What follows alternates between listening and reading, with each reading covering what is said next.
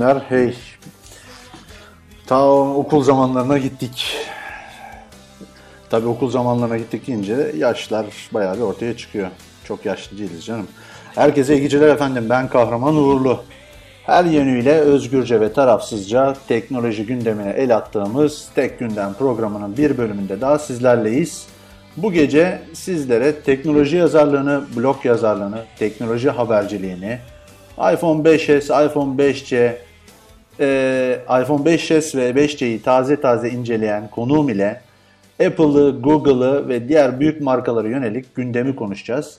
Bu gece konuğum Teknoblog'dan Sabri Küstür ile sizlerle birlikte olacağız. Canlı yayınları düzenli hale getirmek istiyorum. Zaman zaman aksaklıklar olabiliyor ama takip edebilmeniz için kolay bir yol hazırladım.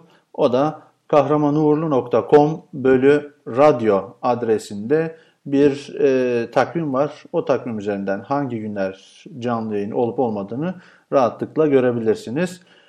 Diyorum e, bizlere canlı yayında ulaşabilmenizin en basit yolu e, twitter.com bölü Sabri Küstür Kustur e, ve Twitter.com bölü Kahraman Ugurlu e, kullanıcı adlarına mention e, yollayarak bizlere yayınımıza katkıda bulunabilirsiniz. Şimdiden dinleyen herkese çok teşekkür ediyorum. 2 dakikalık e, ufak bir müzik arası daha rica ediyorum. Dönüşte Sabri ile beraberiz.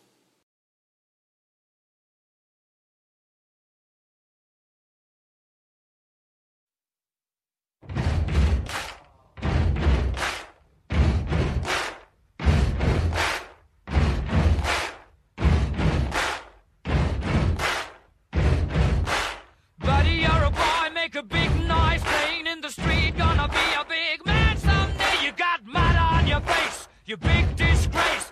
Kicking your can all over the place, singing, We will, we will rock you. We will, we will rock you. Buddy, you're a young man, hard man, shouting in the street. You're gonna take on the world someday. You got blood on your face, a big disgrace, waving your banner all over the place. We will, we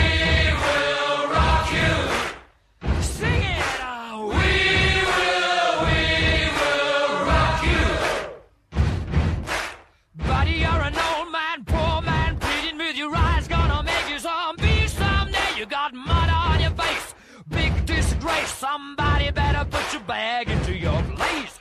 We will,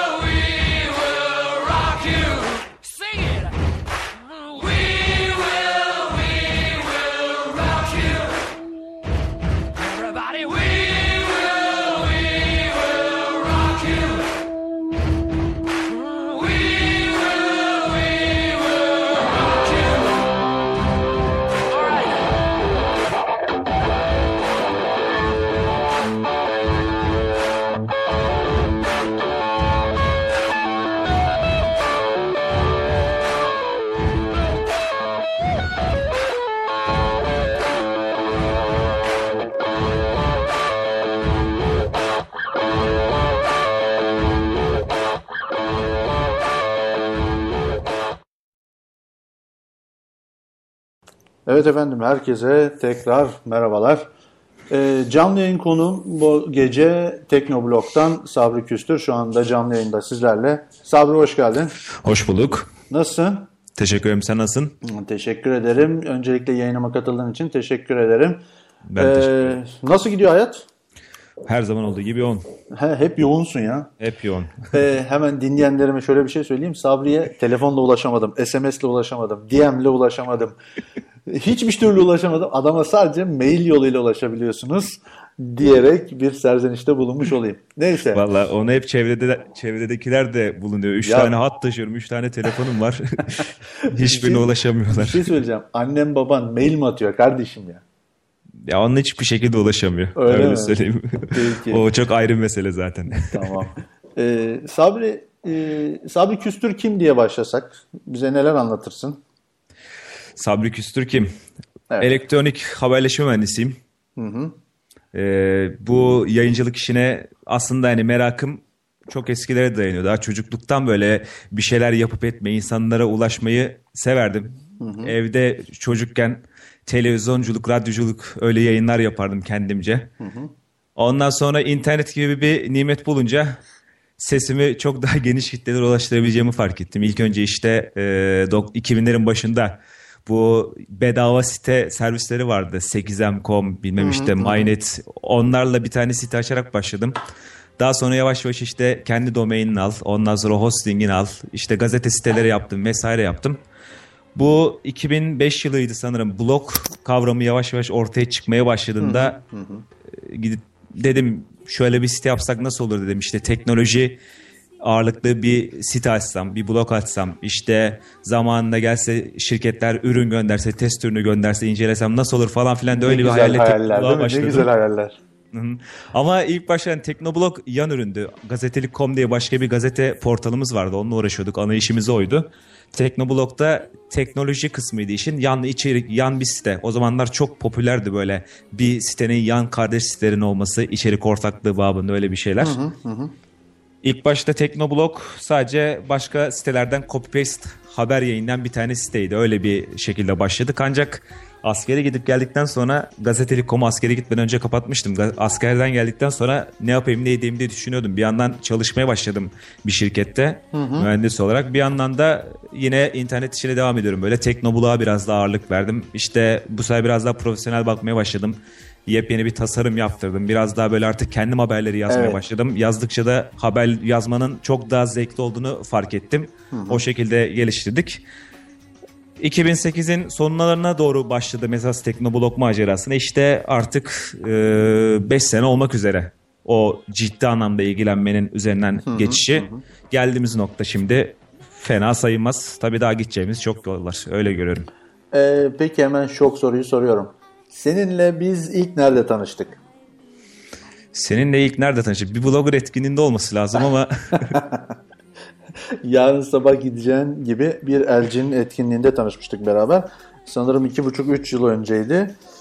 Ee, evet. bir hatırladın mon- monitör etkinliği. Evet, evet, evet, evet, evet.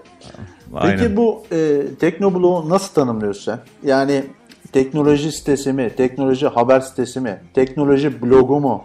E, sen senin bir çocuğun gibi bu. Bunu nasıl tanımlarsın?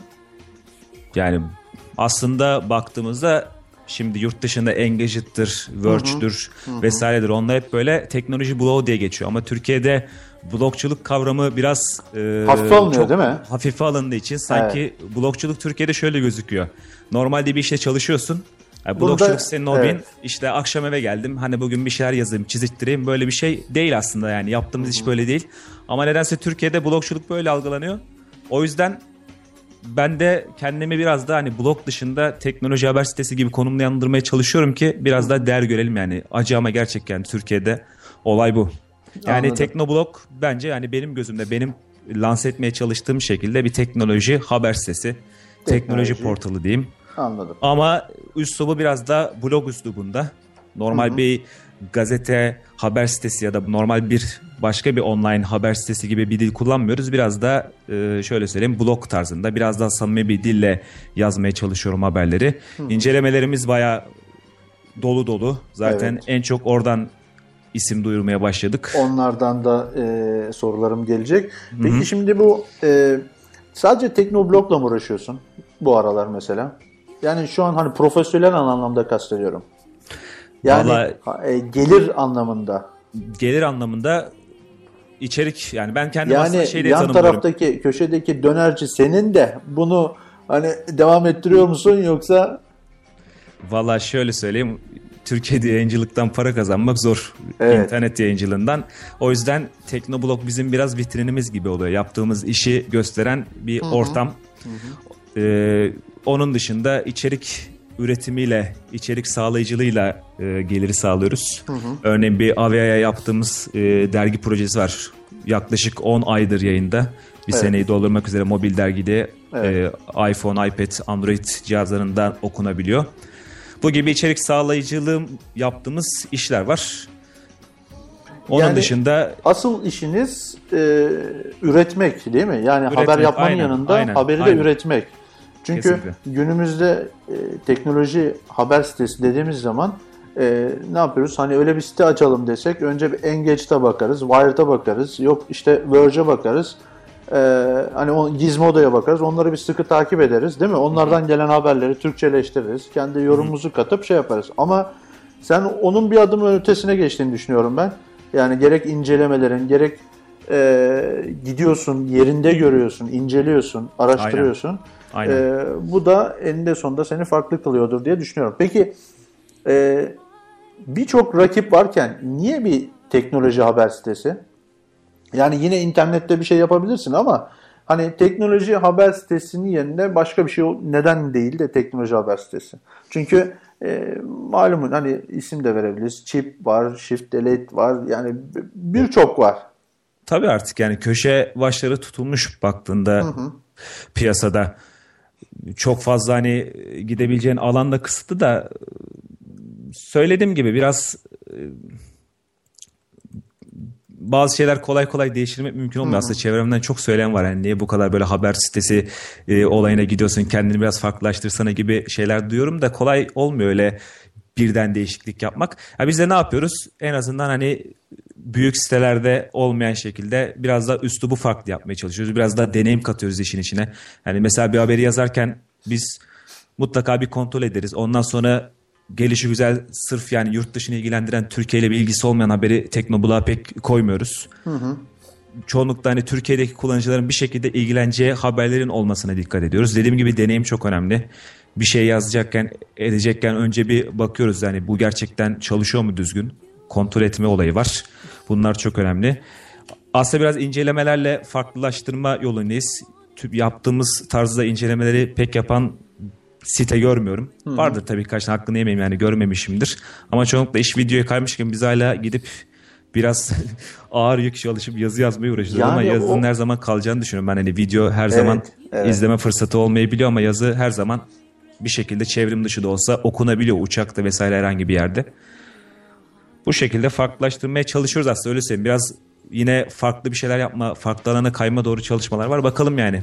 Gelecekte belki farklı alana doğru yine kaymış olur. Kesin bir şey söylemek güç şimdi. Anladım. Peki bu teknoloji haber siteleri ayakta kalması için markaların desteği şart mı? İncelemeler yapmak için vesaireyi kastediyorum. E tabii Yani- kesinlikle şart. Çünkü yaptığımız aslında çok pahalı bir iş. Yani bir tane cihaz, popüler cihazların incelemeleri daha çok gidiyor. Onları incelemek gerekiyor. Yani 1 milyarın, üze- 1000 liranın üzerinde Değil fiyatı var çok da. 2 bin lira Galaxy Note var. 3'ü almak lazım değil mi? iPhone 5s'i almak lazım. Yani almak derken edinmek lazım. Aynen, Onu aynen. fiziki olarak inceleyip bir şeyler yazmak lazım ya da videosunu çekmek lazım. Aynen kesinlikle öyle. Yani markaların peki bu konuda sana desteği nasıl? Yani şunu kastediyorum. Sen mi markalara gidiyorsun yoksa markalar mı sana geliyor? Valla genellikle markalar beni buldu diyebilirim. Ben çoğunlukla e, hiç gidip bir şirkete hani böyle böyle biz yapıyoruz demedim. Çoğunlukla geldiler buldular. Ajanslar yoluyla, şirketler yoluyla geldiler buldular. Ee, tabii benim de e, gidip bakın biz böyle böyle iş yapıyoruz dediğim de oldu.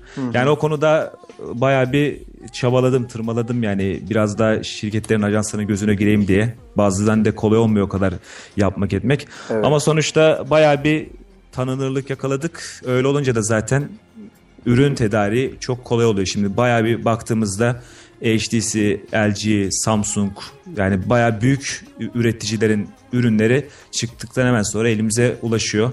Yani bu da büyük bir avantaj da bizim için. Sadece Apple bu konuda biraz şey Apple'ı çünkü biliyorsun Türkiye'de daha temsilcilik yeni açıldı. Medya ilişkileri de daha gelişmedi. O yüzden yeni bir iPhone çıktığı zaman bir şekilde ya kendimiz satın almak zorunda kalırız ya da bir şekilde bir yerlerden edinmek zorunda kalırız. Orası biraz hala tuzlu kaçıyor. Doğru iPhone konusuna geleceğim ileride. Ee, peki şöyle bir şey sorayım. Ee, bir müzik arası vermeden önce. Teknoblog kaç kişi? İki. İki. Evet. Ee, kim bunlar?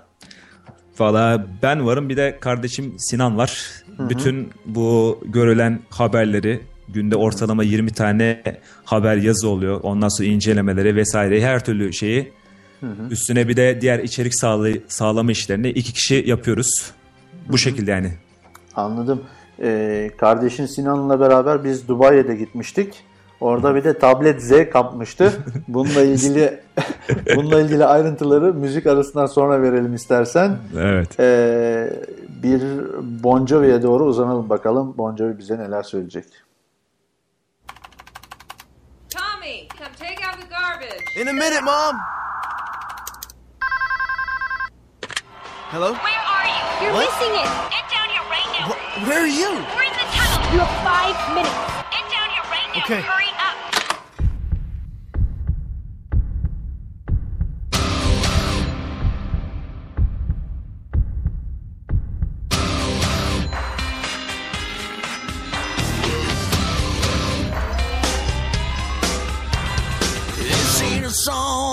broken heart.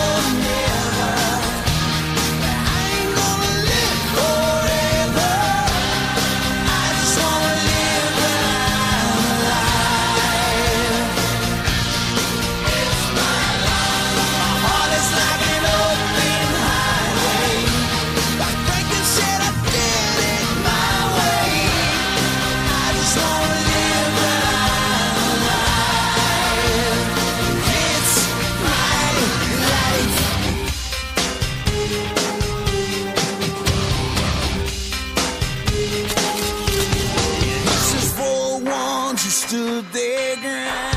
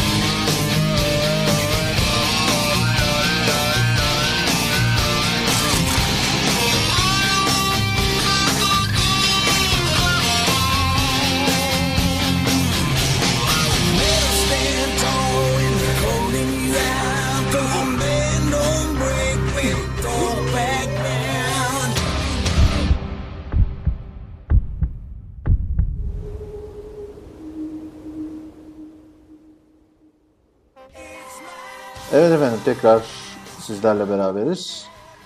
Ee, Sabri ile beraber tabii biz arkada muhabbete biraz devam ettik. Bu arada tabii ki Sabri ile en son sorduğum soru e, kaç kişisiniz demiştik. O da iki kişiyiz demişti. Bir de kardeşi var Sinan Küstür. Sinan'la biz e, en son bir Dubai'de e, Sony Xperia Z Ultra denilen e, fablet denilen tablet telefon karışımı cihazları incelemeye gitmiştik. E, bu arada Sabri henüz gelmedi değil mi Xperia Yok. Z Ultra? Gelmedi. İlginç ben yani Ağustos sonu Eylül başı gibi gelir diye düşünüyordum. Eylül sonu geldi hala gelmedi. Hatta Xperia Z1 geldi o yine gelmedi. Öyle hatta şey var haftaya Xperia Z1'in de Türkiye lansmanı yapılacak. Evet. Z1 geliyor. Z Z1 Ultra bilmiyorum belki değil onunla ya ilgili bu bir şey duyarız. değil mi? Bu perşembe değil mi? Valla haftaya perşembe diye biliyorum. Ona Hmm. bakmak lazım bir de.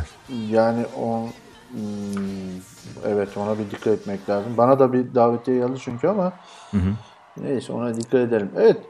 Ee, Sabri video incelemelerin e, böyle biraz daha anlaşılır senin.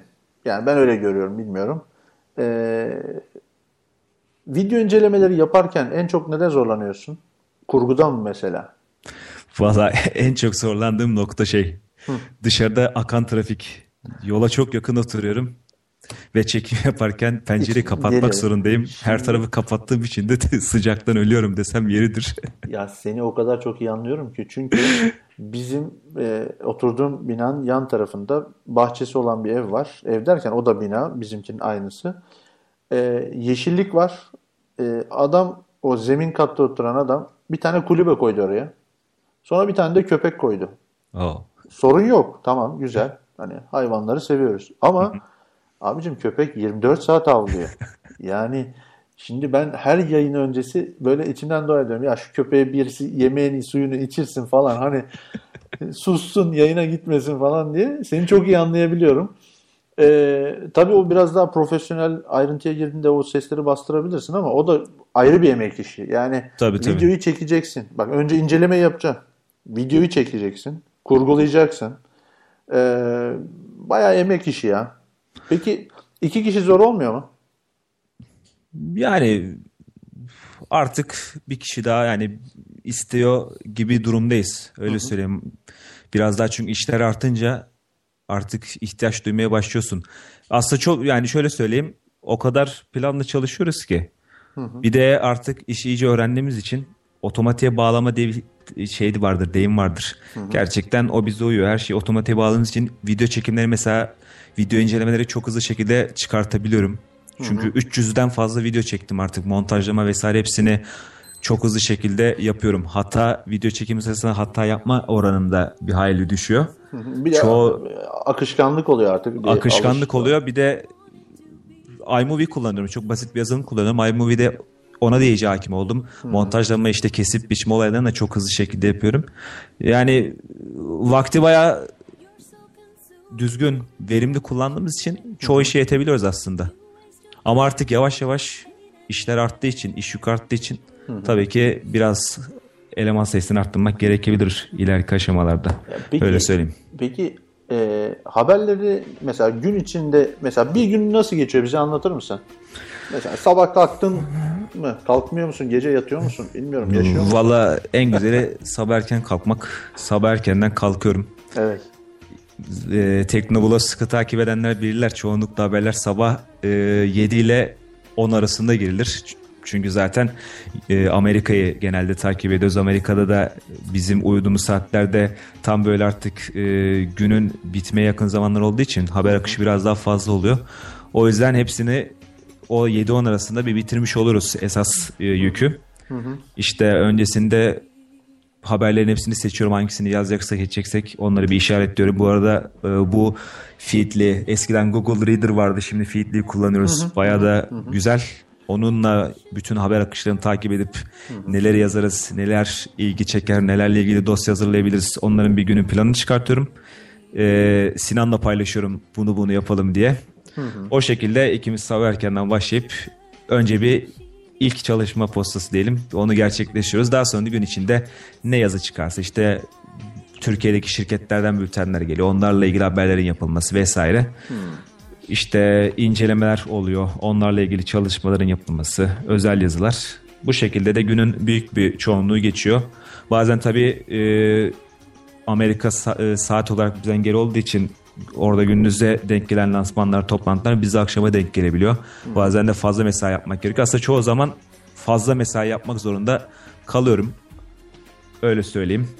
Yani bir gün tamamen aslında ekranlara bakarak geçiyor. Doğrusunu söylemek gerekirse. Peki de Teknolojiyle şey dolu oluyor dolu. mu? Ben her eve geldiğimde diyorum ki ya işte 12'ye kadar bütün bilgisayardaki işlerimi halledeceğim. 12'de yatacağım falan diyorum.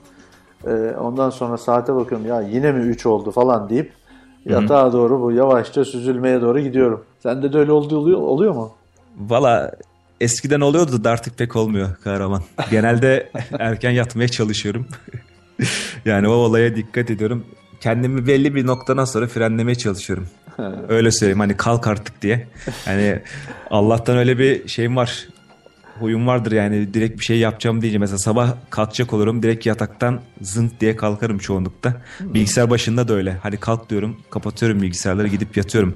Çünkü öteki türlü girdap içine çektiğimi kurtulmak Aynen mümkün öyle. değil. O kadar çok dikkat dağıtıcı unsur var ki bir de. Çoğu zaman bir şeye bakıyorum, bir şey yapıyorum, yapayım diyorum. Bakıyorum başka bir işle uğraşmaya başlamışım. Yani çok şey kaptırdıktan sonra kötü. Ben de bazen şey oluyor.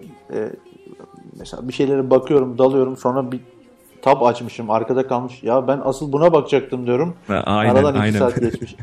Peki e, Feedly kullanıyorum dedin. Evet. E, yayın akışını, haberleri e, daha rahat takip edebilmek için. Ben de mesela Pulse kullanıyorum. E, hiç kullandı mı Pulse'ı bilmiyorum ama. Yani daha önce bir kullanmıştım. Ben de mesela bak Feedly'ye pek alışamadım. Pulse daha bana hani e, hoşuma gitti. Bilmiyorum tabii bu biraz da şey alışkanlıkla alakalı. Peki her habere, her etkinliğe yetişebiliyor musun? Yani atıyorum or- orada o çağırıyor, orada cihaz incelenecek, orada o var, burada bu var. Yani bir karmaşa olmuyor mu? Yani genelde olmuyor. Yani şöyle söyleyeyim. Sinan'la aramızda iş bölümü yapıyoruz çoğunlukla. Cihaz incelemeleri olduğunda bir ürün tanıtımı olduğunda ben gidiyorum. Orada çünkü ürünün e, incelemesini ön inceleme dediğimiz bizim ön inceleme diye adlandırdığımız e, haberini yapmak gerekiyor. Onları ben yapıyorum. E, onun dışında servis tanıtımlarına işte kurumsal e, toplantılara genellikle e, Sinan katılıyor Teknoblog adına. Ha, bu şekilde iş bölümü yaptık aramızda. Ha, böyle olunca da çok fazla bir problem olmuyor. Yalan söyleyeyim. Yani her şey düzgün. Anladım. Peki e, seni bir teknoloji e, habercisi olarak tanımlayalım. Öyle söyleyelim.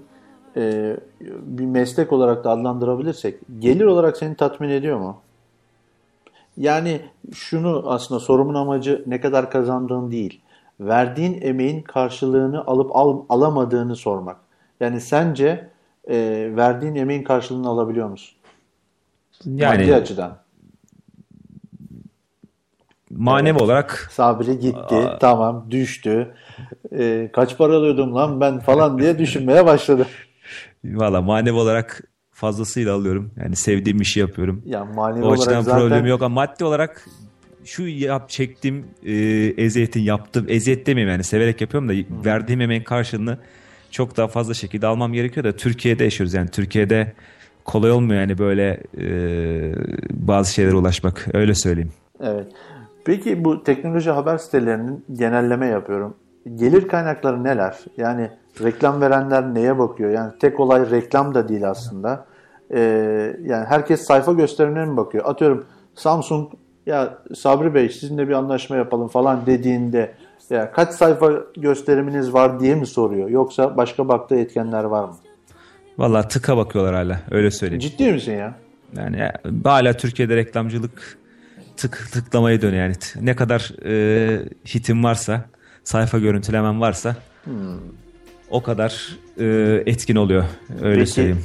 Aslında benim anlatmaya çalıştığımız nokta o sürekli bizim. Yani çünkü teknobuluğa giren insan çoğunlukta e, nasıl söyleyeyim iyice odaklanmış kişi oluyor. Çoğu kimse mesela bir telefon alacaksa tamam mı?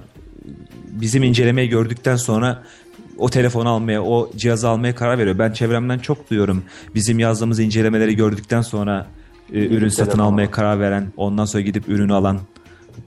Çok insan var ama işte bunu şirketlere anlatmak mümkün olmuyor. Hala çoğunlukla işler e, tık sayısından dönüyor. E, bir adam akıllı reklam almak için de Türkiye'de en az aylık 1 milyon e, sayfa gösterimi yapman gerekiyor. Öyle söyleyeyim. Peki e, hiç galeri yapmayı düşünmedin mi ya?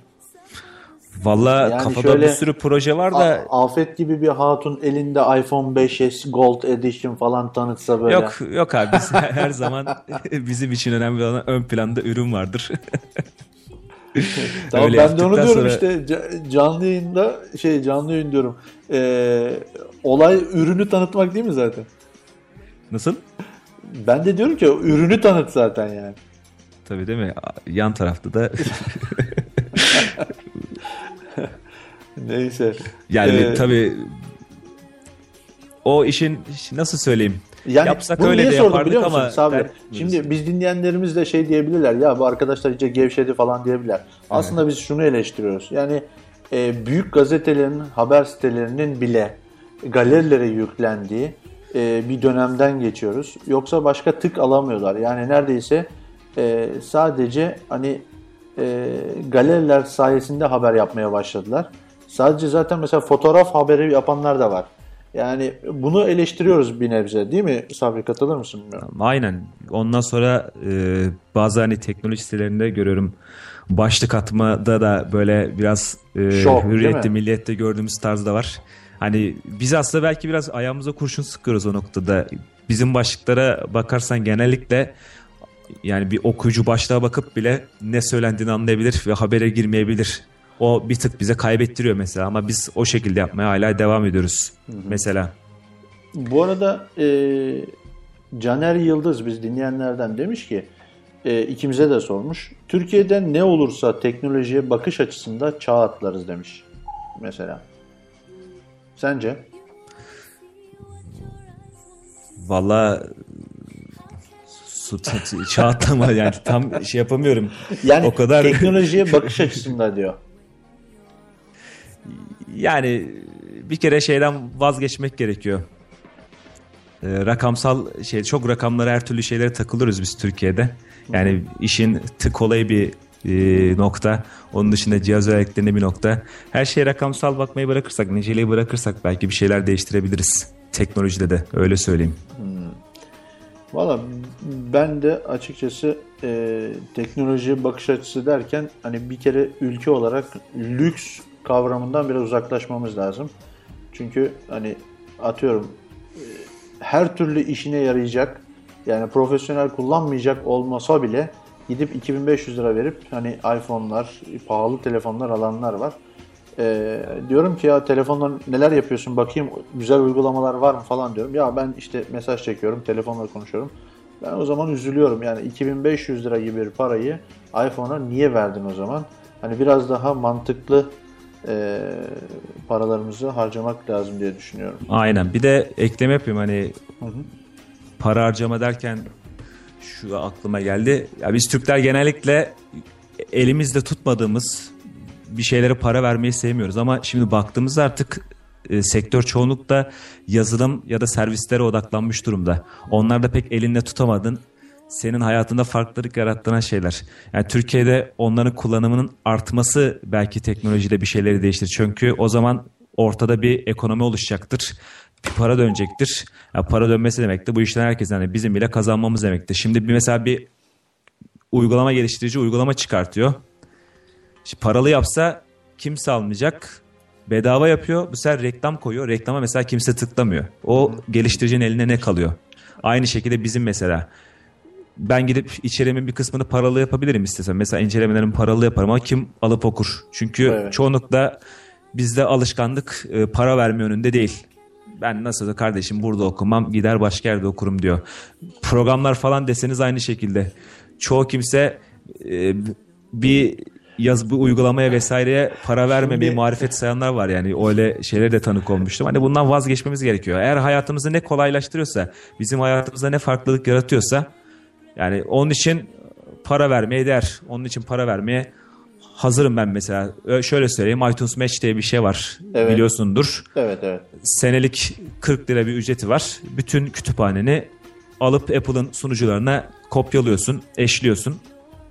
Hatta Apple'ın kütüphanesi olan şarkıların direkt 256K kalitesinde e, Hmm, evet, çok eşleniklerini çıkartıyor.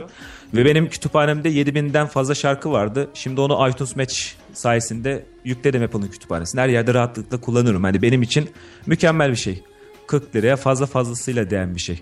Hani bu şekilde insanların bir bilincinin değişmesi gerekiyor. O olursa dediğim gibi hani nicelikten vazgeçip artık niteliğe kayarsak çok şey değişir gibi geliyor Türkiye'de teknolojiye bakış konusunda. Ya bir de e, enteresan bir şey var. E, gidip mesela 2000 küsür lira para veriyor, alıyor. E, sonra mesela atıyorum Galaxy S4 almış. Güzel, çok güzel bir telefon. Kullanması da güzel. E, geliyoruz yan yana işte falan. E, ya bende bir müzik çalıyor. Ya onu bana atsana diyor mesela. Diyorum ki ya iPhone'da müzik atma yok. Diyor ki ya nasıl iş falan filan işte diyorum ya telif hakları falan anlatmaya çalışıyorum. Ondan sonra dedim ki ya dedim sen hani uygulama olarak ne satın aldın hiç falan. Ondan sonra yok ya diyor ne para vereceğim falan diyor. Cık, Ya şimdi Aynen.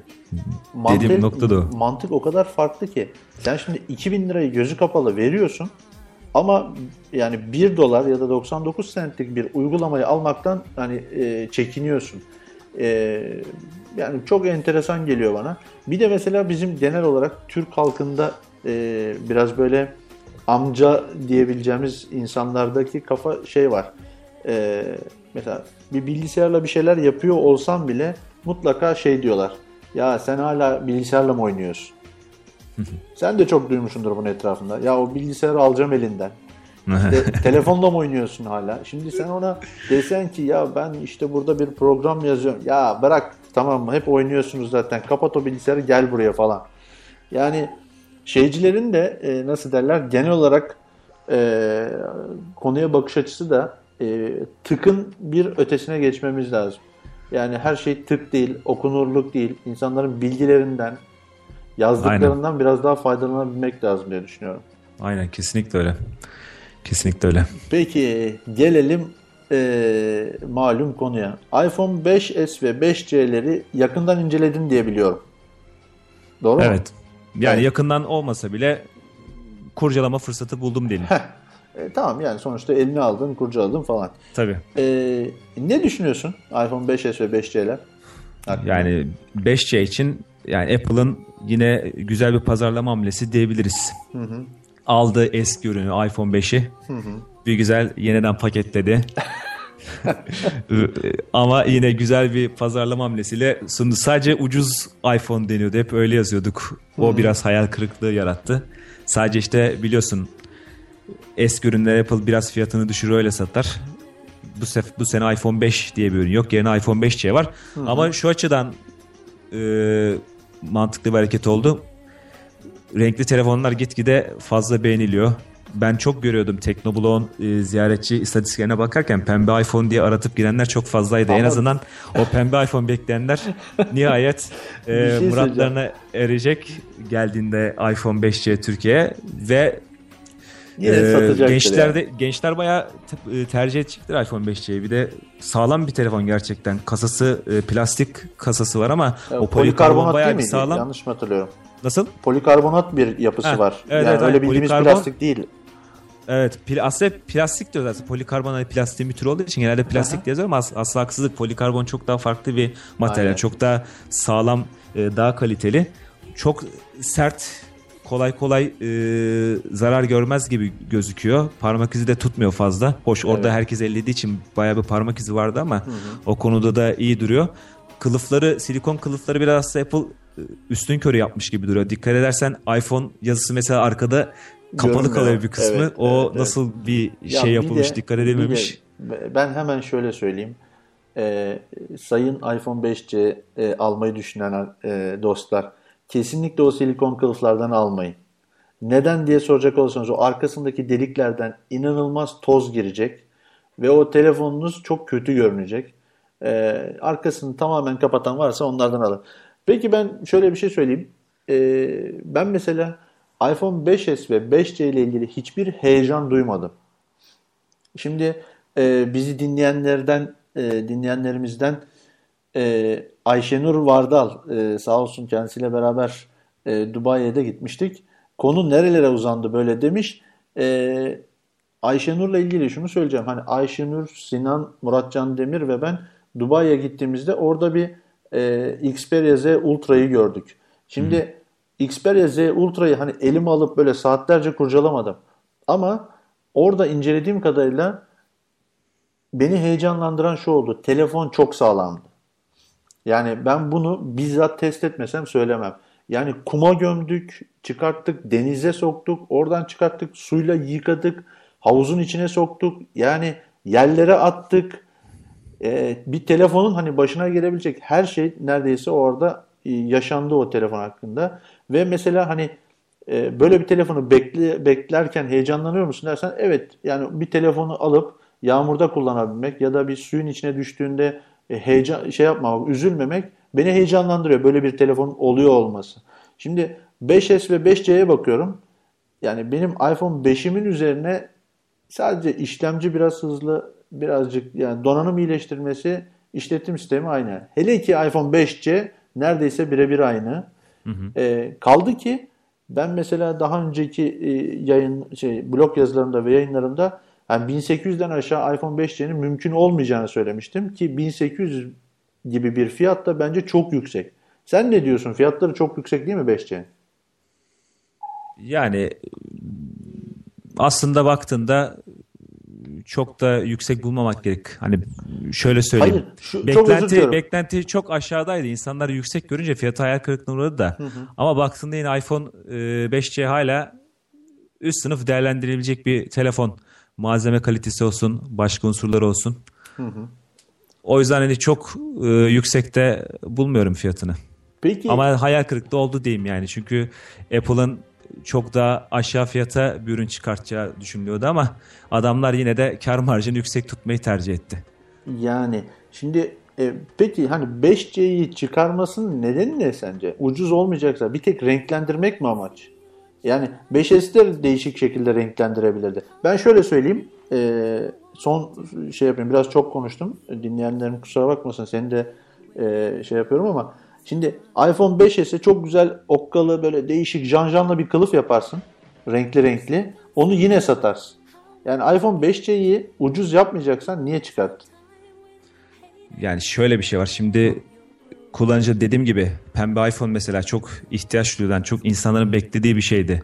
Sen bir şekilde e, ürünü tekrar ambalajlayarak yepyeni bir pazar yaratıyorsun.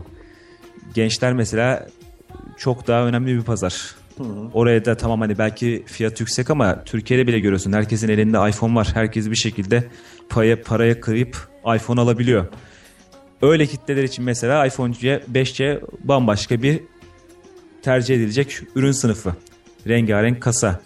Ya Ondan çok- sonra çok e, ilginç. çok daha gösterişli duruyor. Bir tabii iPhone 5s'in ayrı bir gösterişi var da iPhone 5'lerin kendine göre bir gösterişli durumu söz konusu. Bir de heyecan yaratıyorsun sonuçta. Ha tabii geçen seneki iPhone 5'i alıp tekrar satabilirsin. Ama insanlarda şey psikolojisi yaratmış olacaksın bu sefer. Eski ürün alıyorum kardeşim. Mesela ben kimseye gidip de iPhone 5s mi iPhone 5 mi alayım diye soracak olsalar iPhone 5s al derdim. iPhone 5'i ne gerek var derdim. Ama şimdi bakınca insanlara öyle bir şey söylemiyorsun. Çünkü sonuçta iPhone 5s'e göre bambaşka bir e, deneyim sunuyor. En azından bambaşka bir görünüm sunuyor. Bu şekilde biraz insanlara Apple değer yaratmış oluyor. Yani malı tekrar satıyor işte. Mesela vardır ya son kullanma tarihi geçmiş ürünleri tekrar toplarlar, paketleyip satarlar diye bir her zaman şey vardır, efsane vardır. iPhone 5C'de biraz öyle duruyor. Peki müzik arası vermeden önce e, son bir soru. Steve Jobs olsa ne yapardı sence? Yani Steve Jobs olsa ne yapardı? O kadar zor ki bu şey yapmak, cevaplamak. Şimdi kimilerine göre Steve Jobs hakkında şöyle görüşler var. Diyorlar ki ya Steve Jobs 4 yıl 5 yılı planlayıp öyle gitti. Hani e, öyle görüşler de var. E, sence Steve Jobs bu kadar saplantılı olabilir mi? Artı yine 5S ve 5C diye iki farklı model çıkartır mıydı Steve Jobs? En azından belki çok daha farklı e, şeyler yapabilirdi. İnsanları yani heyecanlandıracak, heyecan kat sesini yükseltecek bir şeyler yapabilirdi belki. Öyle söyleyeyim. Şimdi Tim Cook biraz da pazarlamacı, pazarlamadan hani perakende satıştan gelen mağazalardan sorumlu bir kişi olduğu için biraz da e, pazara göre düşünüyor. Yani pazarın taleplerine göre düşünüyor. O yüzden işte çıkardığı ürünler biraz da yeni pazarlar yaratma amacı taşıyor. Steve Jobs olsa belki daha farklı şeyler olabilirdi ama Steve Jobs'un bile artık biraz daha ilerlemesi için belki bazı inatlarını kırması gerekiyordu. Mesela ne var? Büyük ek biliyorsun telefon konusunda Steve Jobs bayağı bir e, katıydı. Telefon dedin 3.5 inç olur. Daha büyük olmaz. Şimdi 5 inçlik Android telefonlar var. Hatta o kadar inceltiyorlar ki çerçeveyi. Elinde yani sadece bir ekran tutuyormuşsun gibi oluyor. Belki Steve Jobs da artık kayıtsız kalmayacak o tür eğilimlere doğru gidecekti. Evet. Yani Ee, kesin bir şey sanki biraz One More Thing'i özlüyor değil mi? Tabii One More Thing'i özlüyor. Bir de hani aslında her zaman yine hala Apple'dan beklenti var. Televizyon bekleniyor, saat bekleniyor da her zaman böyle bir sürpriz oluyor. Hani One More Thing denir mi diye bir şeyler oluyor ama olmuyor işte. Hani gerçekten var ama yani Steve Jobs çok farklı bir karakterdi. Yani Kötü alıştırmış. dünya, dünyaya hani her zaman gelmez öyle dehalar. Apple'a öyle geldi bu buldu. Ha, tabii onun eksikliği hissediliyor. Her ne kadar felsefesi yaşıyor dense de yani bir kişi gittikten sonra felsefesi yani o kadar kolay kolay yaşamıyor. Kaldı ki e, Scott Forstall mesela e, Steve Jobs'un en büyük takipçilerinden hani onun veliahtı gösterilen kişilerdendi. O da gitti şirketten. Şimdi hani bambaşka bir yola girdiler. Bilmiyorum artık ne olur bu iOS ile vesaireyle. Jonathan Ive'a bakıyor herkes sanki o geçse şirketin başına diye ama. Yani tasarım konusunda bilmiyorum. Belki biraz daha farklı anlayışlar olabilir. Ee, Yani gerçekten zor aslında bu soruyu cevaplamak. Çünkü Evet. ortam eskisi gibi de değil. Herkes farklı farklı şeyler yapmaya çalışıyor. Yani Peki. Gerçekten e, güç. Bir kız- müzik arası verelim. E, bu arada müzik arasından sonra 10 bin dolarlık iPhone 5s'i konuşacağız. Müzikten sonra görüşmek üzere.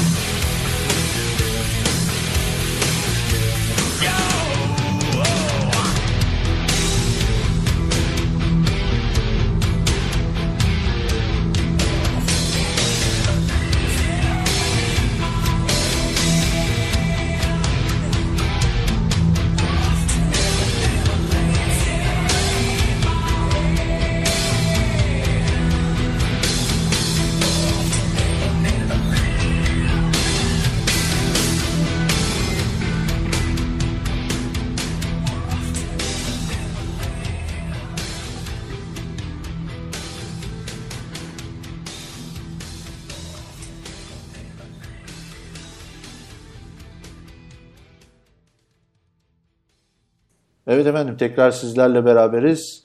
Konuğum Sabri Küstür ile teknolojik e, gündemi değerlendirmeye e, devam ediyoruz. Evet iPhone 5s ile devam ediyorduk. E, yine Sabri sizin de haber yaptığınız bir konu. Altın renkli iPhone 5s'in eBay'de e, yani Türkiye'deki gitti gidiyor diyelim 10 bin dolara satılmasına ne diyorsun? Manyak mısınız lan diyesin geliyor mu? Demiyoruz sevgili dinleyenler. Yani aa, biz öyle kötü şeyler söylemeyiz. Ee, ne diyorsun? Valla ben hiçbir zaman insanların verdiği para yani çok manyakça bakmam. Herkesin bir sebebi vardır. Tabi biraz uçukça geliyor 10 bin dolar vermek. Ama etrafta bulunmayan bir ürün olunca ve hani o kadar param varsa hava atmak istiyorsan da gayet verilebilir. Peki senin, Çünkü- ter- senin tercihin hangi renk olur? Altın rengi mi? Valla ben de altını isterdim. Altın gerçekten Ağır hoş duruyor, duruyor.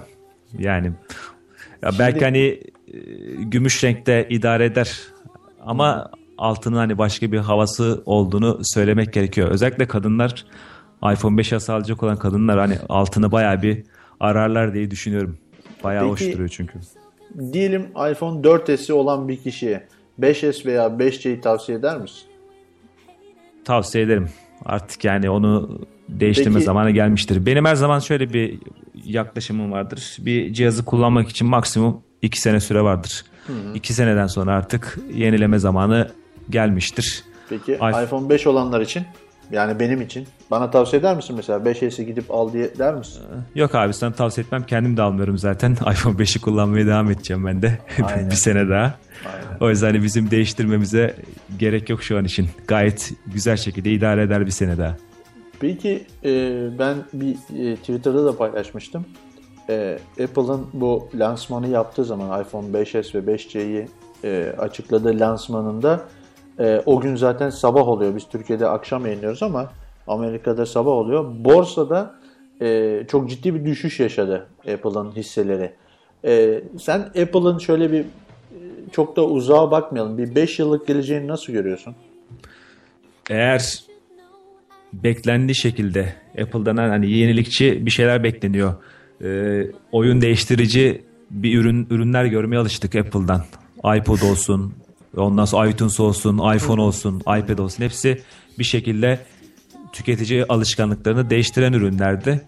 Eğer öyle ürünler gelmezse Apple'dan aşağı doğru gidiş olur. Şimdi saat bekleniyor, televizyon bekleniyor. Eğer bunlar beklendiği şekilde gelirse 2014'te artık gelmesi gerekiyor. O zaman Apple belki yönünü tekrar yukarı doğru çevirebilir ama gelmezse yine bu şekilde her Apple toplantısı heyecansız oldu bitti işte malum ünlü ilanı oldu şeklinde geçecek olursa aşağı doğru gidiş olabilir. Bir de Öyle söyleyeyim. e, çok ciddi anlamda e, şey yaptılar değil mi? Böyle bir sızıntılar artık doğal hale gelmeye başladı. Ya 5S ve 5C'yi neredeyse biliyorduk yani. Aynen kesinlikle öyle oldu. Hiç şeyden beri bu barda unutulan iPhone'dan beri Evet. hiçbir şey şaşmıyor zaten. Ne konuşuluyorsa, yazın ne çıkıyorsa zaten sonbaharda Aynen onu öyle. görüyoruz. Yani o Aynısı heyecan, yine heyecan biraz tekrarlanıyor. onun için azaldı sanki. Ama işte orada şöyle bir şey var. Apple uzak doğudaki üreticilere bağlı olunca hani oralardan da sızıntılar kolay şekilde gerçekleşiyor. Bir mesela Samsung'a baktığında Samsung'dan o kadar kolay kolay sızıntılar olduğunu göremezsin. Adamlar çok sıkı şekilde kontrol ediyor. Üretim de zaten kendi kontrolleri altında olduğu için mesela hatırlıyor musun bir Galaxy S3 çıkmadan önce Galaxy S3'ün hiçbir yerde çıktığını görmedik. Yok görmedik evet. Heh, sürpriz oldu. Ondan sonra diğer Samsung ürünlerinde de benzer şekilde e, çok sızıntı görmedik. Apple'ın olayı biraz dediğim gibi üretim, montaj içinde olunca oralarda sızıntılar çok kolay oluyor. Tim Cook o kadar diyordu işte e, gizlile çok daha fazla önem vereceğiz diyordu ama olmuyor. O kadar Bu Kolay arada, değil e, bizi, bizi dinleyenlerimizin e, görüşlerine de biraz yer verelim. Utku demiş ki iPhone'u alıp da birilerini aramak için başkasından telefon rica eden insan gördüm ben. E, daha değişimden çok uzağız demiş. E, yine devam edelim. E, Cevo Can e, isimli arkadaşımız demiş ki bende iPhone 4S var. Durduk yere masrafa sokuyorsunuz adamı demiş. Adam hasta etmeyin lan demiş. Ee, sevgili Sinan Küstür yine biz dinleyenler arasında demiş ki e, Apple'ın hisseleri aşağı doğru düşe- düşer e, ancak Nokia gibi bir pozisyona girmez Apple demiş. Valla şundan bir 5 yıl önce Nokia'nın bu pozisyonda olacağını söyleselerdi inanır mıydık? Çok ilginç yani çok enteresan. Ben şöyle söyleyeyim. E, Sabri seninle de paylaşmış olayım. Ben ilk iPhone'dan beri iPhone kullanıyorum. Ama ilk iPhone'umu nasıl aldım biliyor musun? Nasıl? N95 vardı. Nokia N95. Nokia N95'imi vermiştim. Yurt dışından getiren bir adamdan e, ilk iPhone'umu öyle almıştım. Yani şunu kastediyorum. Hani e, o zamandan beri 2007'den beri Nokia kullanmadım. E, ve bence o tarihten beri N95'ten beri de e, Nokia düşüşte. Ha şimdi zaten konuşacağımız konular arasındaydı. E, Microsoft Nokia'yı aldı. Lumia'lar ve Windows fonlar var. BlackBerry de satıldı. E, sence Windows fonlu Lumia'larla Microsoft Nokia ile bir şeyler yapar mı? Bir gelecek görüyor musun? Ya önce şey söyleyeyim. Eğilimlerin piyasanın durumunun değişmesiyle ilgili olarak ya benim gördüğüm nokta e, kapasif dokunmatik ekran trenini kaçıran Kaçırdı, kaçıran demeyeyim kaçıran demeyeyim de yani o trene geç binenler şu anki durumları ortada. E, ilk iPhone çıktı işte kapasif dokunmatik ekranla çıktı. Çok farklı bir deneyim çıktı. O zamana kadar dokunmatik ekranları kalemle kullanıyorduk ya da ekrana parmakla bastırmak gerekiyordu. Apple çok farklı bir deneyim sundu. Daha sonra Android de işletim sistemi olarak o kapasif dokunmatik ekran deneyimine uygun şekilde çıktı. Android cihazları da o şekilde çıktı. Onlar da iPhone kadar çabuk e, ilgi gördü. Pazar paylarını yükseltmeye başladı. Ama baktığımızda mesela bir Symbian, bir işte BlackBerry işletim sistemi, bir Windows Mobile bunlar o kapasif dokunmatik ekranlara kolaylıkla optimize olan uyum sağlayan işletim sistemleri olmadılar. Böyle olunca da tabii biraz geri kaldılar. Ee, Nokia'nın ilk dokunmatik ekranlı telefonu yanım, yanlış hatırlamıyorsam 2008'in sonbaharında çıkmıştı. 5800 Evet, evet. Express 58 Müzik diye bir telefondu Ya. sanırım. Ha, bu arada ben de N95 kullanıyordum senin gibi. Hatta N95 hatırlıyorum 96'nın sonlarına yok 2006 pardon 96 çok geri gittim. 2006'nın sonlarına doğru Nokia N95'in ilk videoları çıkmıştı böyle internette. Vay demiştim bilgisayar gibi telefon çünkü özellikler çok güzel 5 megapiksel kamera var Ya. ekran büyük işte vesaire. Sen ne diyorsun? Biz o üstteki kapak iki tarafa da açılıyordu ya. Vay anasını falan diyorduk. Yani. Aynen aynen ben işe başlamıştım o zaman askerden gelmiştim işe başlamıştım yaptığım ilk iş N95 almak olmuş yani o kadar söyleyeyim sevdiğim bir üründü. Yani benim iPhone'a geçişim geç oldu biraz. Ben 2009'du sanırım iPhone aldığımda.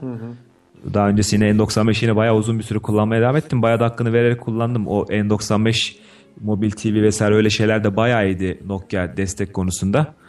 Ama tabii artık insanlar dokunmatik ekran deneyimine çok daha fazla ihtiyaç duyuyor. Her neyse zaten daha sonra gördük. Bütün e, trene geç binmiş olanlar tekrardan oyunun kurallarını uyacak şekilde Yani. stratejilerine yazmaya çalıştı. Tabi Atalan Üsküdar'ı geçti diye bir terim vardır. Bir erken başlayan yol alıyor tabii ki. Aradaki farkı kapatmak kolay olmuyor. Ama şöyle söyleyeyim. Nokia yine de biraz e, durumunu değiştirmeyi başardı gibi görüyordum ben. Eski bayağı bir Nokia'nın artık popülaritesi azalmıştı. Nokia'nın tanıttığı ürünler fazla ilgi çekmez olmuştu ama Lumia'ya geçtiğinden beri Nokia'nın ne tanıtacağı işte merakla bekleniyor yine. Mesela tablettir şimdi 1520'den bahsediliyor. Yine bir şekilde Nokia ne yapar ne eder diye bekliyoruz. Microsoft'un satın alması ise aslında biliyorsun Stefan Elop'u bazıları Trojan olarak görüyordu. Truvat olarak görüyordu. Evet, işte aynen, Nokia'nın aynen. içine girdi. Eninde sonunda işte Nokia Microsoft'la satılacak diye söyleyenler vardı.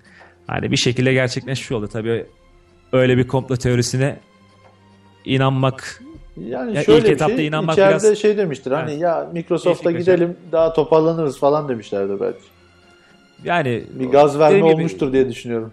Yani şöyle bir şey var. Microsoft da sonuçta onlar da strateji stratejik düşünüyor. Biliyorsun Microsoft son zamanlarda kendisini biraz daha böyle e, sadece yaz, bir yazılım şirketi değil, servis yazılım artı e, cihaz olarak konumlandırmaya çalışıyor. Biliyorsun artık çünkü insanlar e, bir şey aldıklarında paket halini almaya daha çok meraklılar. Adam eğer mesela bir Samsung Galaxy S4 kullanıyorsa tabletini de televizyonda Samsung markası seçebiliyor. Da iPhone çoğumuzun evinde senin de benim de mesela Apple ekosistemi var. Ufak bir Apple ekosistemi çoğu cihaz bulunuyor kullanıyoruz. Hani artık bir servisten para kazanmak istiyorsan sadece hani yazılımı yapmak, servisi oluşturmak yetmiyor. O donanımla da o cihaz o servisleri kullanmayı sağlayacak donanımı da kendin sunman gerekiyor. O tarafı da kendin kontrol etmen gerekiyor işte. Microsoft ne yaptı? Bir tarafta Xbox var, bir tarafta e, tab Surface var. Bir de şimdi Nokia'nın o cihazlar servisler birimini alarak mobil telefon tarafındaki açığı da eksik eksik ayağı da tamamlanmış oldu. Biraz da zaten Tim Cook da söylemişti. Kontrolcü yaklaşımla hareket ediyordu zaten Microsoft. Biliyorsun her türlü işlemci, bileşen, ekran vesaire hepsini sıkı şekilde kontrol ediyor. O yüzden zaten Windows Phone'da da tutarlı bir deneyim sunuluyor. Şimdi üretim tarafını da eline almış oldu. Yani bakalım göreceğiz. İlginç olacak. Daha sonraki dönem nasıl olur? Pazar Peki- payını yani üçüncü şu anda Windows Phone. Aradaki farkı makası ne kadar kapatır? Yani onu göreceğiz. Belki ileriki dönemde iOS'in yerini alabilir. Zaten tahminler de hep böyle 2015-2016'da Nokia'nın hani Windows Phone'la beraber hani Nokia sayesinde Windows Phone'un yükseleceği, iOS'e geçeceği söyleniyordu. Belki o durum gerçekleşebilir. Göreceğiz bakalım nasıl olacağını. Benim o konuda şöyle bir tahminim var. Microsoft e, özellikle Windows işletim sistemli bilgisayarların dünyadaki yaygınlığıyla alakalı bir atılım yapabilir. Yani bir e, Windows Phone aldığınız zaman e, evdeki Windows e, 8'li bir bilgisayarınızla tam uyum sağlanırsa e, muhtemelen insanların gittikçe tercih edeceği bir telefon olabilir. Peki sen işletim sistemini nasıl buluyorsun Windows Phone işletim sistemini? Ben çünkü aldım bir zorunlu olarak iki hafta kullanmak zorunda kaldım. Hani zorunlu olunca insan daha bir şey kullanıyor. E, nasıl derler? E, kendini baskın hissediyor. Hani kullanmaya zorluyorsun. E, ben açıkçası pek alışamadım. Böyle bilmiyorum bana bana çok yabancı geldi. E, sen ne diyorsun? Hiç böyle uzun süreli bir kullanma deneyimin oldu mu? Yani çok olduğunu söylemem. İnceleme için cihazlar geliyor. Onların e, testi sırasında kullanıyorum genellikle. Hani birincil telefonum iPhone çoğunlukta. Bütün hani işlerimi, e-postalarımı oradan takip ediyorum. Ama Windows Phone'da yani çok kötü olduğunu söylemem. Öyle dersem haksızlık etmiş olurum. İlk başta bu Yok, Windows yani Phone 7 böyle- ilk çıktığında bayağı bir sıkıcı bulmuştum ama değiştirmek için bir şeyler yapıyorlar, ediyorlar. En büyük nokta tabii ki uygulama eksikliği. Bir sürü uygulama aslında yavaş yavaş geliyor Windows Phone'a. Belki zamanla daha da artar bunların sayısı da. O uygulama konusunda bir de o iPhone'da Android'de biraz daha uygulama arayüzleri daha tutarlı. Windows Phone'da çok daha farklı arayüzler görürüz. Ona alışmak biraz insanların e, garibine gidiyor. Biraz alışmak zaman alıyor. Ama şöyle söyleyeyim kurumsal kullanıcılar için Windows Phone aslında bayağı uygun bir platform.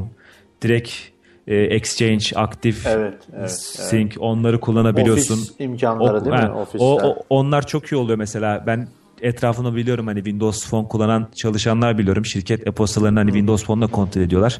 Gayet memnunlar. Onun dışında bir işte bir Instagram eksikliği vardı.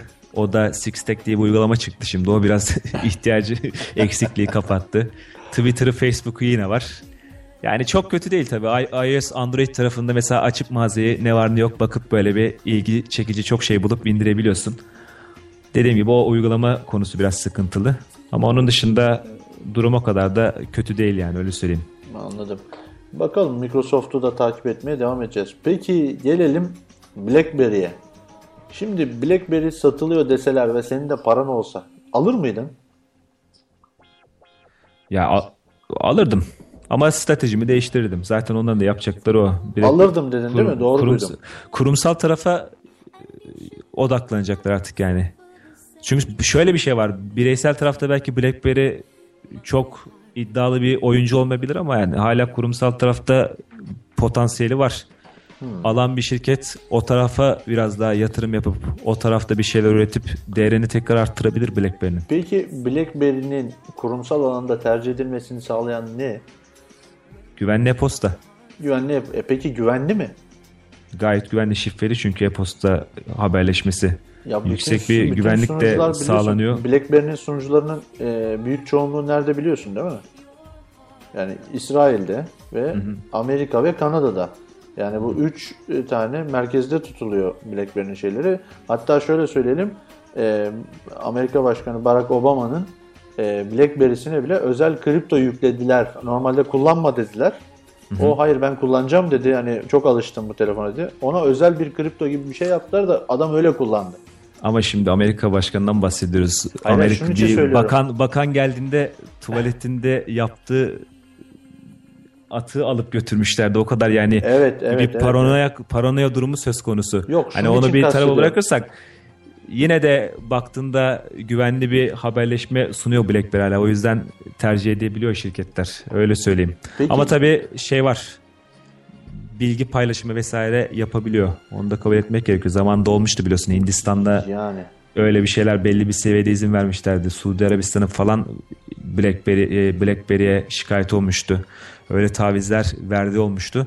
Ama dediğim gibi yani kurumsal tarafta hala bir müşterisi var. Biraz BBM'le de bir şeyler yapabilir aslında. Belki BBM'le bir WhatsApp biliyorsun onu o servisler çok popüler. Line'dır, e, işte Tabii, WeChat'tir gitgide popülerleşiyor. BBM'de öyle bir servis haline gelebilir biraz da. Zaten halihazırda gençler tarafından bayağı bir tercih ediliyor. Sırf BBM var diye BlackBerry alan bir sürü e, liseli tayfa bile var diyeyim. Gözlerimde görmüştüm. Sizi gidi liseliler sizi. İşte- Sabri Küstür'den bomba. Blackberry alan liseliler sizi. Bunu manşet İşte- yapmaz mıyım ben? Ne diyordum? O lansman Yani BlackBerry şimdi Messenger olduğu için bile tercih ediliyor diyordum. tercih Line'lar, ediliyor. Hani BlackBerry şeyler. Messenger bile şirketin aslında e, durumunu değiştirmek için kullanabilecek bir araç da orada biliyorsun artık şanssızlık mı oldu biraz beceriksizlik mi oldu? Bir tane sürüm erkenden sızdığı için ve o sürümde veri trafiğini arttırdığı için normale göre BlackBerry Messenger'ın lansmanı da yarım kaldı. Orada da aslında biraz e, sıkıntılı bir durum oldu. Yani karışık işler. Her şey üst üste geldi. Son Peki. hafta sonu. Güvenlik dedikken, demişken e, geçen hafta Google bir şeyler yaptı. Bir açıklamalar falan yaptı.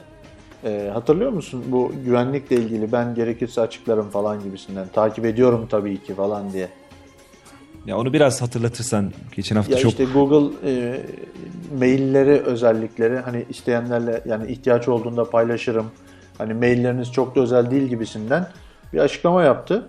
E, bu bayağı da bir tepki çekti aslında ama neyse. büyük konuyu- olursan abi büyüksen Yani ben eyvallah yaparım diyorsun her zaman mi? vardır. Her yerde var bu biliyorsun. Evet. Büyük şirketler gidersen git kardeşim diyebiliyor. Bir de Evet. Amerikanlar biliyorsun çok güvenlik konusunda şey paranoyak diyeyim yani. Ee, O yüzden onlar için güvenlik şeyi çok önemli.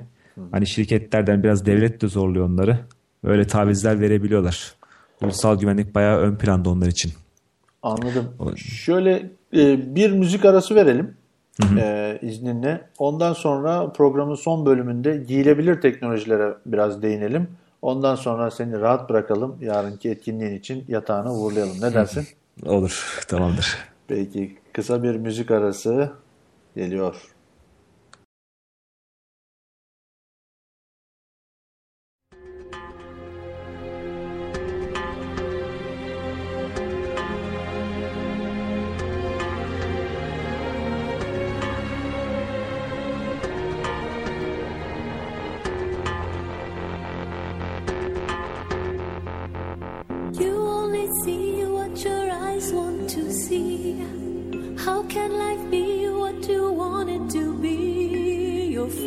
When your heart's not open. You're so consumed with how much you get. You waste your time with hate and regret. You're broken when your heart's not open.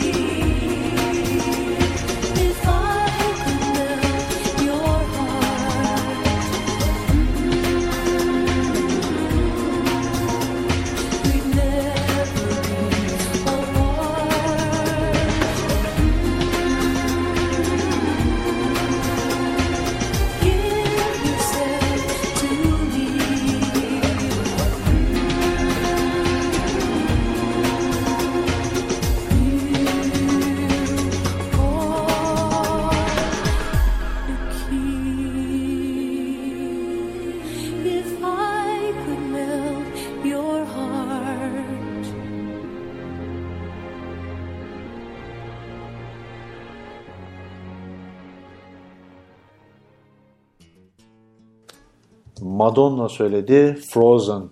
Bir zamanlar bayağı bir severek dinlediğim bir şarkıydı. Evet Sabri ile beraber yayınımıza devam ediyoruz. Yayınımızın son bölümünde e, giyilebilir teknolojileri görüş, e, konuşacağız. Giyilebilir teknolojiler tekrar neden e, popüler oldu? E, Samsung'un tanıttığı Galaxy Gear adlı akıllı telefon ile tekrar gündeme oturdu. Şimdi ilk sorun Sabri şu. E, Samsung Galaxy Gear e, sence yeterli donanıma sahip mi? Valla bence gayet makul. İçeride Yani özellikler. Kamerası falan düşük megapikselli diye şey yapmadılar. Ne, ne bekliyorlar ki? Yani biraz şey Saatinle yapmak fotoğraf lazım. mı çekeceksin değil mi? İnsaflı davranmak gerekiyor. Yeni başlamış bir teknoloji. Akıllı telefonlarda ilk başta hatırla kameraların nasıl olduğunu. Evet. Biraz onları şey diye düşünmek lazım. Ben her zaman diyorum giyilebilir cihazlar çoğunlukla akıllı telefonların ya da tabletlerin tamamlayıcısı olacak. Onların özelliklerini genişletecek şeylerdir. Hani uydu şeklinde niteliğinde cihazlar olacaktır. Benim düşüncem bu şekilde. O yüzden çok da gidip de bir saatten akıllı telefon seviyesinde bir kamera beklememek gerekiyor. Galaxy Gear'deki kamera bile yeterli. Hatta yani bir Samsung klasiği fazla bile yani ekstradan eklenmiş bir şey bile diyebiliriz. Örneğin. Peki bir giyilebilir teknoloji olarak senin e, favori ürünün giysin ne olabilir? Yani hiç düşündüm böyle bilmiyorum ama mesela Google Glass var, e, saatler var, akıllı ayakkabılar var. Ne bileyim e, biraz sonra bahsedeceğim ben bir NFC özellikle yüzük var. Yani gittikçe böyle bir şey yapıyor, gelişiyor. E, senin favorin ne? Hangisi de hangisinde gelecek görüyorsun? Yani saat olayı gerçekten geleceği var. Öyle söyleyeyim. Çünkü zaten her zaman kolumuzda taşıdığımız bir şey. Pil ömrü konusunda da biraz daha vaatkar olursa arttırırlarsa pil süresini. Çünkü biliyorsun saati takıyoruz kolumuza. Pili bir sene iki sene sonra bile bitti oluyor yani o şekilde kullanıyorsun. Saat bu sefer e, akıllı saat taktığın zaman şarj etmen gerekecek onu da akıllı telefon gibi. Külfetli olmaması için pil olayını iyi ayarlamak gerekiyor. Onu biraz hallederlerse şarj arası süreleri uzatırlarsa saat gerçekten akıllı telefonların, tabletlerin işlevlerini arttırıcı iş- e, özellik görebilir, fonksiyon görebilir. Gözlüklerim aslında Google Glass bayağı bir heyecanlandırıyor. Sahip olmak istediğim ürünlerden bir tanesi ama Tim Cook bir şey söylemişti. Dediği çok doğru. İnsanlar her zaman gözlük takmak isteyecekler mi diye bir şey söylemişti. Kab- Çok doğru söylüyor aslında. Kendim gözlük takıyorum. Hani gözlük Evet. takmaktan nefret ettiğim için lens kullanıyorum. Çünkü gözlük bayağı bir ağırlık yapıyor. Görüşü sınırlıyor. Hani hal böyleyken insanlar gidip de glası takmak ister Ya bu Bunların arada- üstünde bir ağırlık ve bir de onu gidip en güzeli bir camlı mamlı kullanmak gerekiyor ki. Çünkü öteki türlü sanki kafanıza bir şey koymuşsunuz gibi oluyor. Ama glass fikri gerçekten güzel çünkü şöyle söyleyeyim. Şimdi baktığında herkes alıp elinde telefon kamerasını bir şeyler çekmeye uğraşıyor. Tablettir vesairedir. Onu yaparken gözünde zaten ekranda oluyor tamam mı? Düzgün çekeyim diye. Evet, Öyle evet. yaparken anı kaçırıyorsun. Bari glass varken gözünde direkt dokun gözle hemen çekime başla. Hem anı kaçırma hem de anı kaydet. O açıdan glass'ın glass'ı çok beğeniyorum. Esas isteme sebebim de o glass'ı. Ama dediğim gibi hani gözlük kullanma külfetli bir iş. Biraz e, zahmetli bir iş. O nokta biraz onun şey e, dikeni diyeyim.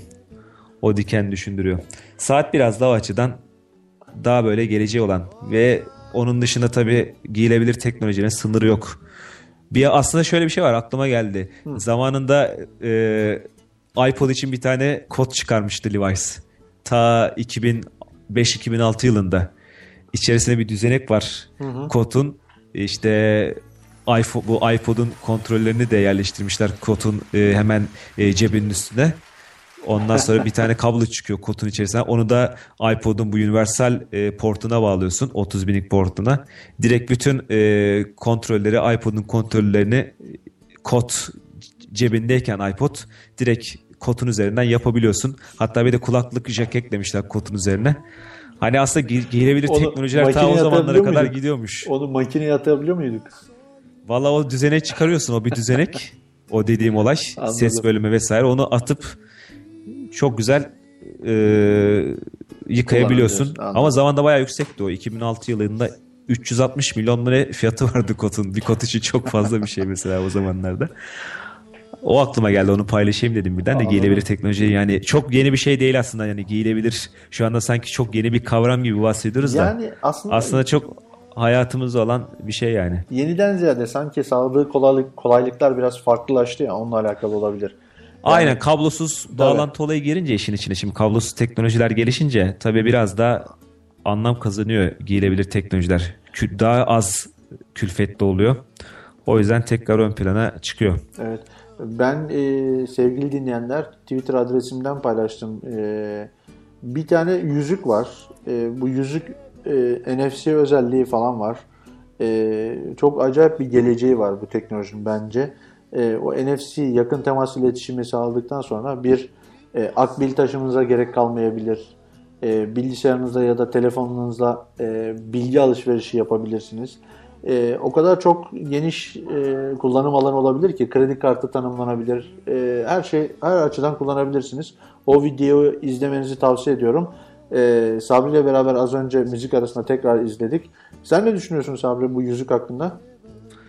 Yani gerçekten güzel. Zaten e, bir Kickstarter projesiymiş. İnsanlar da ilgi göstermiş ki hedefine ulaşmış. Yani gerçeğe dönüşme yolunda bir adım daha atmış. Hani gerçekten güzel. Hiçbir pile ihtiyacı yok. Direkt iki tane alıcıdan oluşuyor. Bilgi paylaşımını çok kolaylaştırıyor.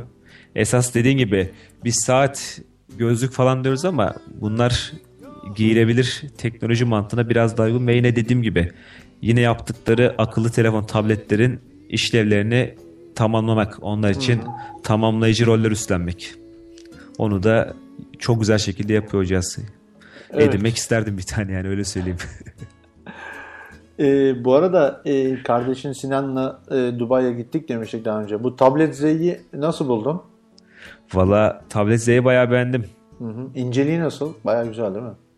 Baya baya ince.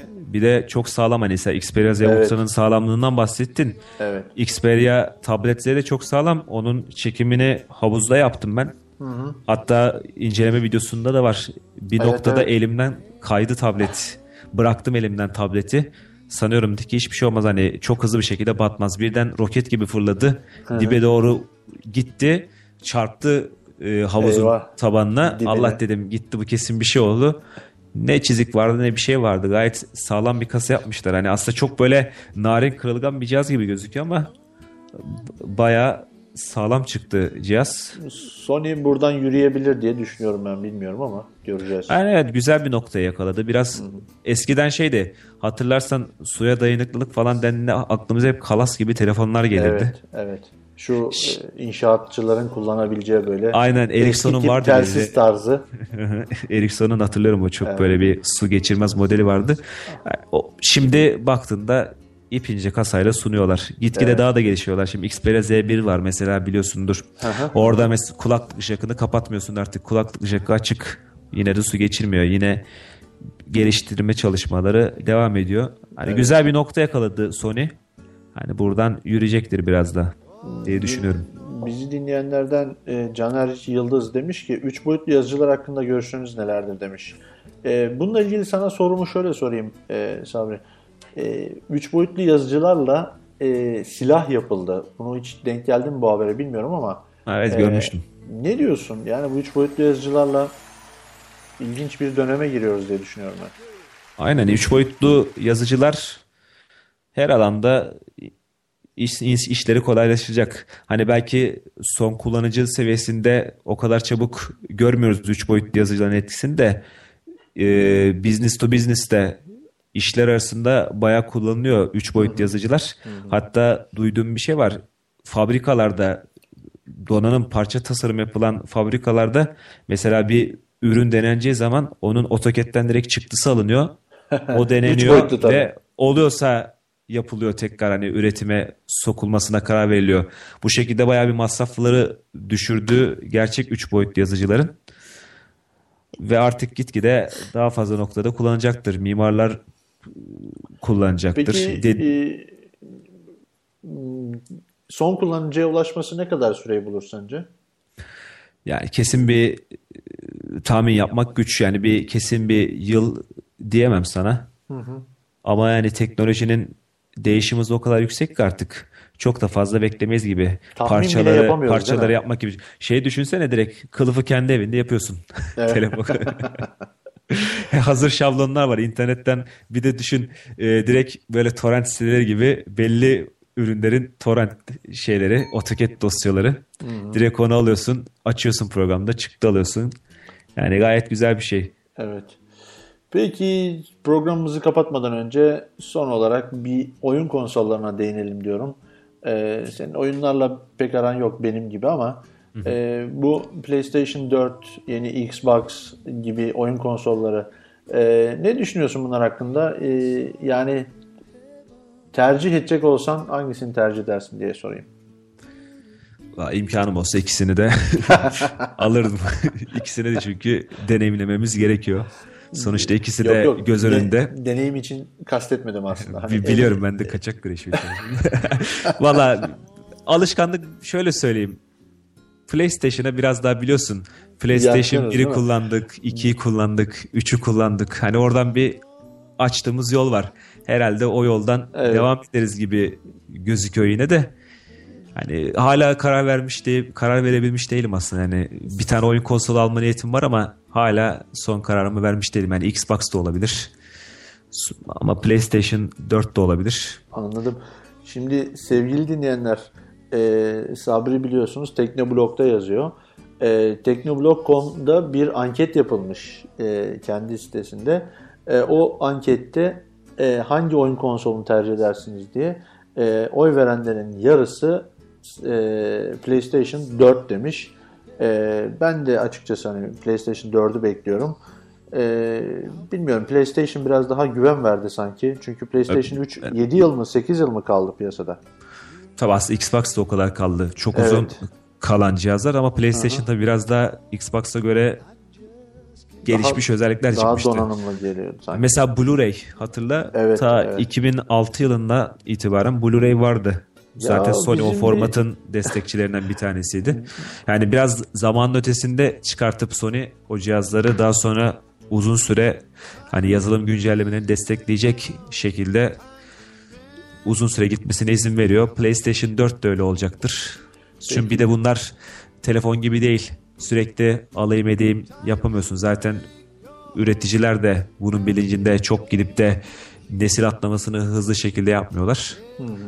Ve de PlayStation dediğim gibi söylediğim gibi hani verdiği bir artık alışkanlık var. İnsanlarda bir marka algısı oluştu. Senelerdir hani PlayStation'ı biliyorsun artık şey gibi olmuş. Selpak mendil gibi bile PlayStation diyorsun çoğu şeye. Aynen, öyle bir noktaya gelmiş. Aynen, aynen. O yüzden o anket sonucu çok şaşırtmadı beni yani. Ya insanlar evet alıştı iyice. Ee, peki bu GTA 5 diye bir oyun var. Ee, 280 milyon dolara mal oldu e, yapım aşaması.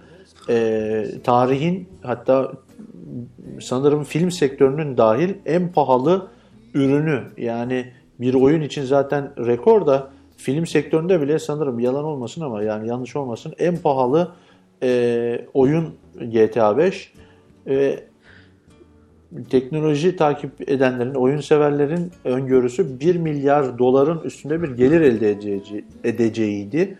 Ve 1 milyar doları çoktan geçmiş durumda. Ee, sen bu oyun çılgınlığını nasıl görüyorsun? Yani Türkiye'de biz biraz hani korsanı severiz ama yurt dışında sanki insanlar hani bayağı parasını vererek alıyor sanki. Aynen dediğin gibi. Bayağı bir ilgi artıyor. Oyunlar da artık dikkatini çekecek olursa film izlenimi vermeye başladı. Grand Theft Auto zaten öyle bir oyun. Direkt sanki bir filmin içindeymişsin gibi bir senaryo, senin yönettiğin bir senaryo izlenimini veren Evet. heyecanlı bir oyun. Zaten o heyecanlı yaratsın diye o kadar e, yatırım yapılmış oyuna. İnsanlar da karşılığını fazla fazla veriyor bu şekilde. Anladım.